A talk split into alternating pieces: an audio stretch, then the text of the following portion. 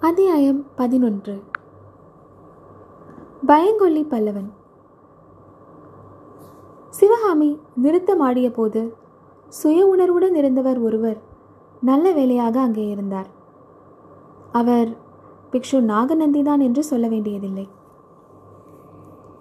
போதும் ஆயனரே ஆட்டத்தை நிறுத்துங்கள். இனிமேல் ஆடினால் சிவகாமியும் தாங்க மாட்டாள் உலகமும் தாங்காது. என்ற நாகநந்தியின் வார்த்தைகளை கேட்டு ஆயனர் சுயப்பிரக்ஞை அடைந்து தாளம் போடுவதை நிறுத்த சிவகாமியும் ஆட்டத்தை நிறுத்தினாள். புத்த பிக்ஷு கூறினார் ஆயனரே நீர் எப்படிப்பட்ட துரோகம் செய்து கொண்டிருக்கிறீர்? இப்படிப்பட்ட தெய்வீகமான கலையை இந்த நடுக்காட்டிலே ஒளித்து வைத்துக் கொண்டிருக்கலாமா? உலோபி ஒருவன் தனக்கு கிடைத்த மதிப்பில்லாத ரத்தினத்தை பெட்டிக்குள்ளே பூட்டி வைத்திருப்பதைப் போலல்லவா இருக்கிறது நீர் செய்யும் காரியம்? தீபத்தை ஏற்றி நடு கூடத்தில் வைக்க வேண்டும். அப்படியின்றி மூளை முடுக்கிலே வைத்து துணியை போட்டு மூடினால் தீபம் அணிந்து போவதுடன் துணியும் அல்லவா எரிந்து போகும்? உலகம் பார்த்து பிரமிக்கும்படியான கலைச்செல்வம் உமது குமாரியிடம் இருக்கிறது. அதை பார்த்து ஆனந்திக்க உலகமும் காத்திருக்கிறது. நான் சொல்வதை சற்று செவி கொடுத்து கேளுங்கள். என்னுடன் கிளம்பி வாருங்கள். தில்லைப்பதிக்கு போவோம். அங்கே பரமசிவனுக்கு போட்டியாக பார்வதி ஆடியதைப் போல் சிவகாமியும் ஆடட்டும். ஆனால் பார்வதியைப் போல் சிவகாமி நடன போட்டியில் தோற்க மாட்டாள். தில்லையிலிருந்து நாகைப்பட்டினத்துக்கு போகலாம். நாகைப்பட்டினத்திலே புத்த பிக்ஷுக்களின் மகா சங்கம் கூட போகிறது. இந்த கூட்டத்துக்காக கன்னியாகுப்சத்திலிருந்தும் காசியிலிருந்தும் கயையிலிருந்தும் ஏன் கடல்களுக்கு அப்பால் உள்ள சாவகத்தீவிலிருந்தும் சீன தேசத்திலிருந்து கூட பௌத்தர்கள் வருகிறார்கள். உலகத்தின் நாலா பக்கங்களிலிருந்தும் சிற்ப கலைஞர்களும் இசை வல்லார்களும் நடன சாஸ்திர மேதைகளும் நாகைப்பட்டினத்தில் கூடுகிறார்கள். அந்த மகா சங்கத்திலே உங்கள் புதல்வி நடனமாடட்டும். அவளுடைய புகழும் அவளை பெற்ற உம்முடைய புகழும் உலகமெல்லாம் பரவட்டும். நாகைப்பட்டினத்திலிருந்து உறையூருக்கு போவோம். உறையூர் சோழர்கள் இன்று தாழ்வடைந்து பல்லவர்களுக்கு கப்பம் செலுத்தும் சிற்றரசர்களாக இருக்கிறார்கள். இருந்தாலும் பூர்வீக பெருமை உடையவர்கள் கலைகளில் அபார பற்றுடையவர்கள். பார்த்திபன் எனும் சோழ ராஜகுமாரன் அங்கே இருக்கிறான். சித்திரக்கலையில் தேர்ந்தவன். சிவகாமியின் நடனத்தை பார்த்தால் அவனுடைய ஆனந்தத்துக்கு அளவே இருக்காது. பின்னர் அங்கிருந்து கிளம்புவோம். சித்தர்வாசமலையின் சித்திர விசித்திரங்களை சிவகாமிக்கு காட்டிவிட்டு மதுரை மாநகருக்கு செல்வோம். அங்கே மாரவர்ம பாண்டியன் சமீபத்தில்தான் காலமாகி அவன் மகன் சடையவர்மன் பட்டத்திற்கு வந்திருக்கிறான். சடையவர்மன் மகா ரசிகன் ஆஹா சடையவர்ம பாண்டியன் மட்டும் சிவகாமியின் நடனத்தை பார்த்துவிட்டால் உங்களை இந்த அரண்ய வீட்டிலே இப்படி நிர்கதியாக விட்டிருப்பானா? மதுரை நகரில் உள்ள மாட மாளிகைகளுக்குள்ளே மிக உன்னதமான மாளிகை எதுவோ அதிலல்லவா உங்கள் இருவரையும் வைத்து போற்றுவான். இவ்விதமாக நாகநந்தி பேசி வருகையில் ஆயனரும் சிவகாமியும் பாம்பாட்டியின் மகுட வாத்தியத்திலே மயங்கி படமெடுத்தாடும் சர்பத்தைப் போல் அவருடைய மொழிகளை கேட்டு வந்தார்கள். கடைசியில் என்ன சொல்கிறீர் ஆயனரே? என்று நாகநந்தி கூறி நிறுத்திய போது ஆயனருக்கு உண்மையில் என்ன சொல்வதென்றே தோன்றவில்லை.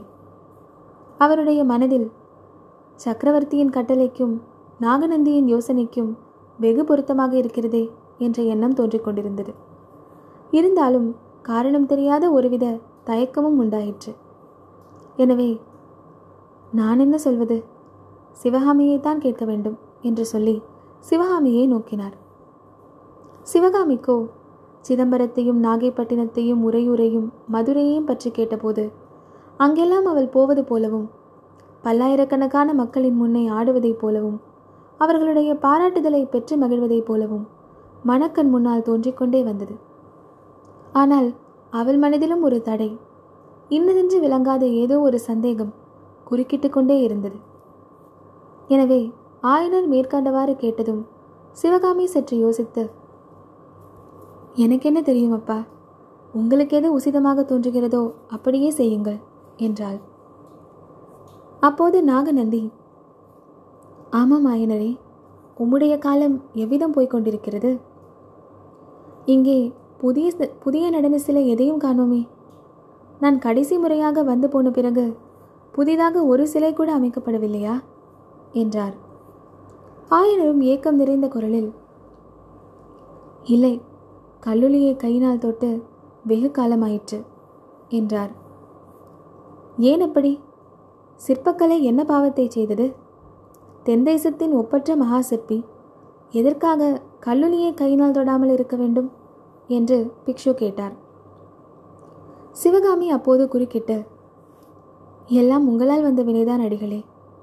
அஜந்தாவன ரகசியத்தை கண்டுபிடிப்பதில் அப்பா முனைந்திருக்கிறார். தினம் தினம் விதவிதமான பச்சரிகளை தேடிக்கொண்டு வருவதும் அரைப்பதும் தான் ஏழு மாதமாய் அப்பா செய்யும் வேலை என்றாள். ஆஹா வீண் வேலை. நான் தான் எப்படியும் உங்களுக்கு அதை அறிந்து சொல்வதாக வாக்கு கொடுத்திருக்கிறேனே. ஆயனர் சிறிது பரபரப்புடன் வாக்கு கொடுத்தது உண்மைதான். ஆனால் அதை நிறைவேற்றுவதாக காணோமே. நீங்கள் ஓலை கொடுத்து அனுப்பியதுதான் உபயோகப்படவில்லையே. அந்த பிள்ளையாண்டான் இப்போது சைனியத்தில் சேர்ந்து பெரிய தளபதியாகிவிட்டான். தெரியுமோ இல்லையோ? என்றார். அப்படித்தான் நானும் கேள்விப்பட்டேன். நேற்றைக்குத்தான் அவன் காஞ்சிக்கு வந்தானாமே. ஆம் இன்று காலை அந்த பிள்ளையே இங்கே வந்திருந்தான். காஞ்சிக்கோட்டை காவலுக்காக அவனை சக்கரவர்த்தி அனுப்பி வைத்திருக்கிறாராம். அடே அப்பா எட்டு மாதத்திற்குள் அவனிடம் எவ்வளோ வித்தியாசம்? அடக்க ஒடுக்கத்துடனும் நானும் அச்சத்துடனும் அன்றைக்கு உங்களுடன் வந்தானே அந்த பரஞ்சோதி எங்கே? இன்று காலை தளபதியாக வந்த பரஞ்சோதி எங்கே? என்ன அகம்பாவம் என்ன கர்வம்? அப்பா அவரிடம் அகம்பாவம் ஒன்றும் இல்லையே. தங்களிடம் எவ்வளவோ பயபக்தியுடன் தானே நடந்து கொண்டார். சக்கரவர்த்தியின் கட்டளையை கூட எவ்வளவு தயக்கத்துடன் கூறினார் என்று சிவகாமி குறுக்கிட்டு சொன்னாள். ஆயனரே சக்கரவர்த்தியின் கட்டளை என்ன? நான் தெரிந்து கொள்ளலாமா? என்று புத்த பிக்ஷு கேட்டார். எங்களை இந்த வீட்டை விட்டு போக சொல்லி கட்டளை. எப்படி இருக்கிறது கதை? இந்த மகேந்திர பல்லவர் ஒரு காலத்தில் சிற்பக்கலையில் எவ்வளவு பற்றுடையவராக இருந்தார்? அவரை பற்றி நான் என்னவெல்லாமோ எண்ணியிருந்தேன். என்று ஆயனர் எதையோ பறிகொடுத்து விட்ட குரலில் கூறினார். நானும் உங்கள் சக்கரவர்த்தியை பற்றி என்னவெல்லாமோ எண்ணியிருந்தேன். அவருடைய சாமர்த்தியம் இப்போதுதான் தெரிகிறது. உங்கள் சக்கரவர்த்தி எப்பேற்பட்ட காரியத்தை சாதித்திருக்கிறார் தெரியுமா ஆயனரே? பல்லவ சைனியத்தில் ஐம்பதாயிரம் வீரர்களுக்கு மேல் இருக்க மாட்டார்கள். இந்த அற்ப சைனியத்தை வைத்துக்கொண்டு கடல் போன்ற வாதாபி சைனியத்தை எட்டு மாதத்திற்கு மேலே வடபெண்ணை கரையிலேயே நிறுத்தி வைத்திருந்தார்.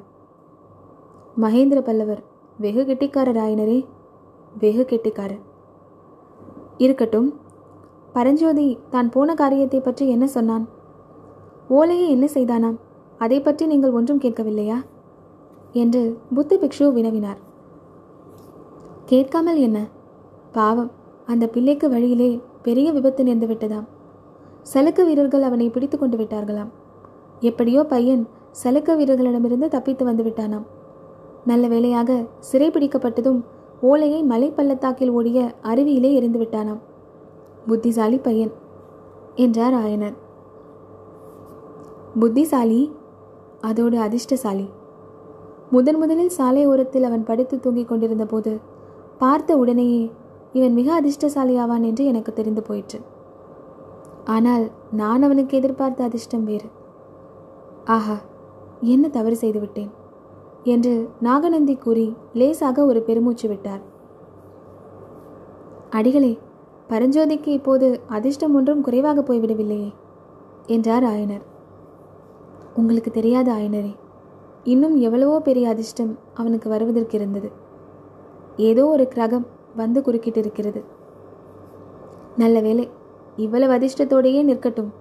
இன்னும் அதிகமானால் பையனுக்கு தலைகால் தெரியாமல் போய்விடும் என்றார் ஆயனர். அஜிந்தா வர்ண ரகசியத்தை அறிந்து கொள்ளாமல் வந்ததில் பரஞ்சோதியின் மேல் அவருக்கு மிக்க வெறுப்பு உண்டாகியிருந்தது.